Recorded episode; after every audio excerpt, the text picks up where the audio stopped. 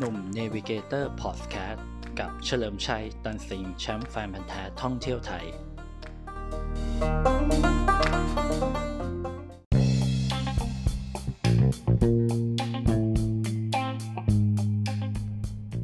ครับ สวัสดีครับ กลับมาพบกับหนุ่ม Navigator Podcast กันอีกครั้งนะครับ ฟังเรื่องราวท่องเที่ยวผจญภัยท่องไทยไปกับหนุ่มเฉลิมชัย ตันสิงนะครับ แชมป์แฟนพันธ์แท้ท่องเที่ยวไทยนะครับ วันนี้นะฮะจะมาพูดเรื่องเที่ยวนะครับ แต่เป็นการเที่ยวที่ไม่ค่อยสนุกนะครับ เคยไหมครับ เวลาเราแบบไปเที่ยวกันเนี่ย แล้วเราแบบคือเราคาดหวังว่า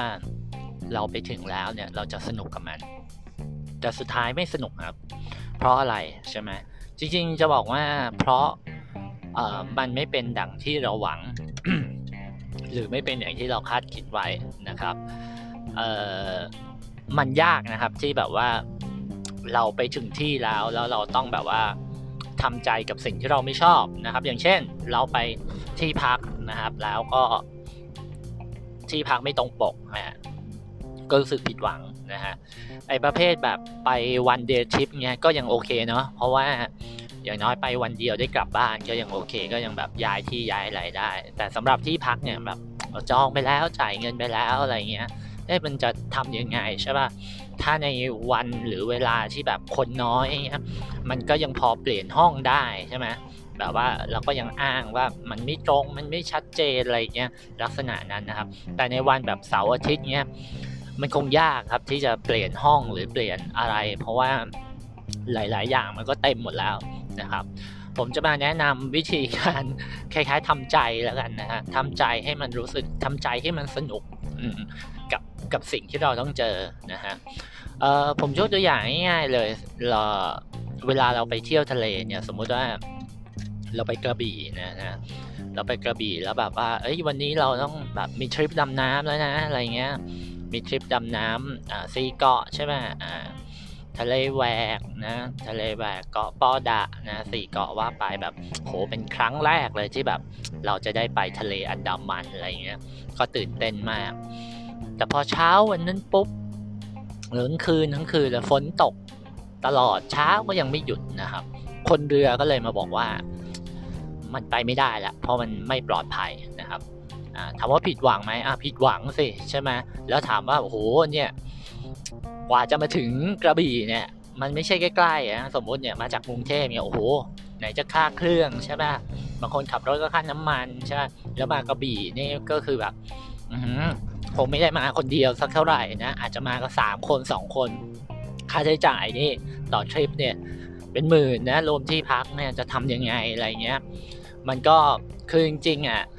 ถ้าแบบเราคิดแต่ในกระถีบเนี่ย เราก็รู้สึกว่าฮูเฟลว่าแบบทำไมแบบ มันไม่ได้ไปว่าอุตส่าห์ลาหยุดแล้วอะไรเงี้ยนะครับเอ่อมันก็จะแย่ใช่ไหมคิดในกระถีบแต่จะบอกว่า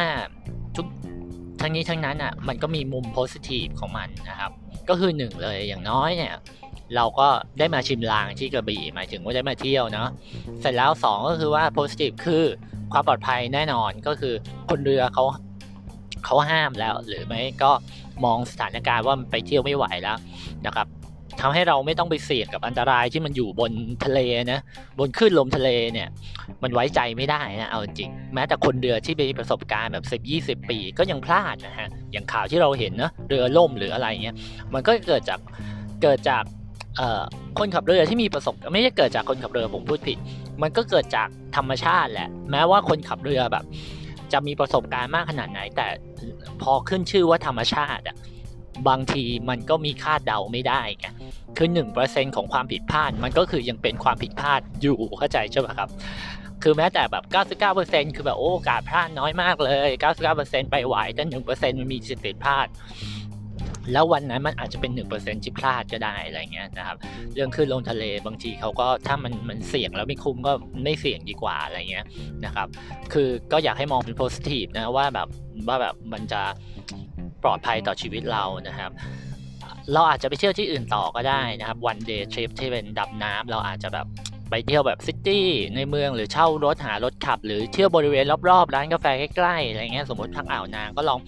ลองเช่ามอเตอร์ไซค์ดูหรืออะไรอย่างเงี้ยนะแต่จริง ๆ แล้วถ้าในกรณีแบบ cancel อย่างเงี้ย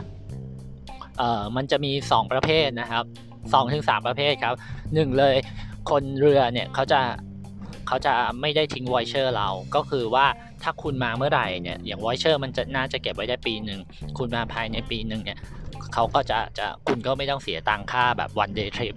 สำหรับทริปดำน้ำอะไรเงี้ย กับ 2 คือคืนเงินเลยครับ ก็คือคืนเงินสมมุติว่าคนละพันบาทใช่ไหมสามคนก็สามพันบาทก็คือคืนเงินเลยก็ก็ไม่ได้เก็บค่าอะไรลักษณะนั้นนะครับ ก็แล้วแต่เราจะเลือกนะว่าเราจะ จะยังไงบางคนรู้สึกว่าได้เงินคืนสบายใจกว่า ก็โอเค ก็ไปกินข้าวกินอาหารอะไรเงี้ยคือจะบอกว่าเเวลาเที่ยวไม่เป็นใจแล้วเนี่ย มันอาจจะรู้สึกเฟลนะรู้สึกเฟลรู้สึกแย่ขึ้นมาบ้าง แต่อยากอยากบอกว่า เวลาเราไปเที่ยวถึงที่แล้วเนี่ย พยายามทำใจให้มันแบบสนุกนะ ให้มันรู้สึกแบบเราได้เจออะไรใหม่ ๆ สังคมใหม่ ๆเขาเรียกว่า สิ่งแวดล้อมใหม่ๆอะไรเงี้ยมันทำให้เรารู้สึกดีนะครับ เรารู้สึกดีอย่างน้อย ก็ก็เปลี่ยนบรรยากาศนะครับเปลี่ยนบรรยากาศกินกาแฟเปลี่ยนบรรยากาศกินข้าวก็โอเคนะฮะได้เห็นภูเขาได้เห็นทะเลเงี้ยคือพยายามคิดโพสิทีฟอย่างนี้ไว้จะได้ไม่รู้ไม่รู้สึกเฟลมากนะครับอย่างน้อยมันก็เป็นทริปที่ที่เราสามารถสนุกไปกับมันได้บ้างนะครับ แม้มันจะไม่ร้อยเปอร์เซ็นต์ครับแต่สิ่งที่แก้ไขยากอีกอันหนึ่งเวลาแบบทริปไม่เป็นใจเนี่ย คือเรื่องของเพื่อนฝูงครับ เพื่อนฝูงเนี่ยคือสมมุติเราไปสี่ห้าคนเนี่ยถ้า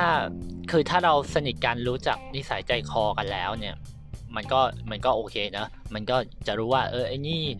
ชอบกินเหล้าเออไอ้นี่ชอบนอนตื่นสายไอ้นี่เป็นคนนอนเร็วไอ้นี่เป็นคนเสียงดังก็โอเคนะแต่สำหรับคนที่เพิ่งร่วมทริปกันครั้งแรกนะครับ มันอาจจะไม่ได้รู้จักกันทั้งหมด คือแม้แต่เป็นเพื่อนกันมานานก็ผมก็ไม่นับนะ เพราะว่าสุดท้ายแล้วพอ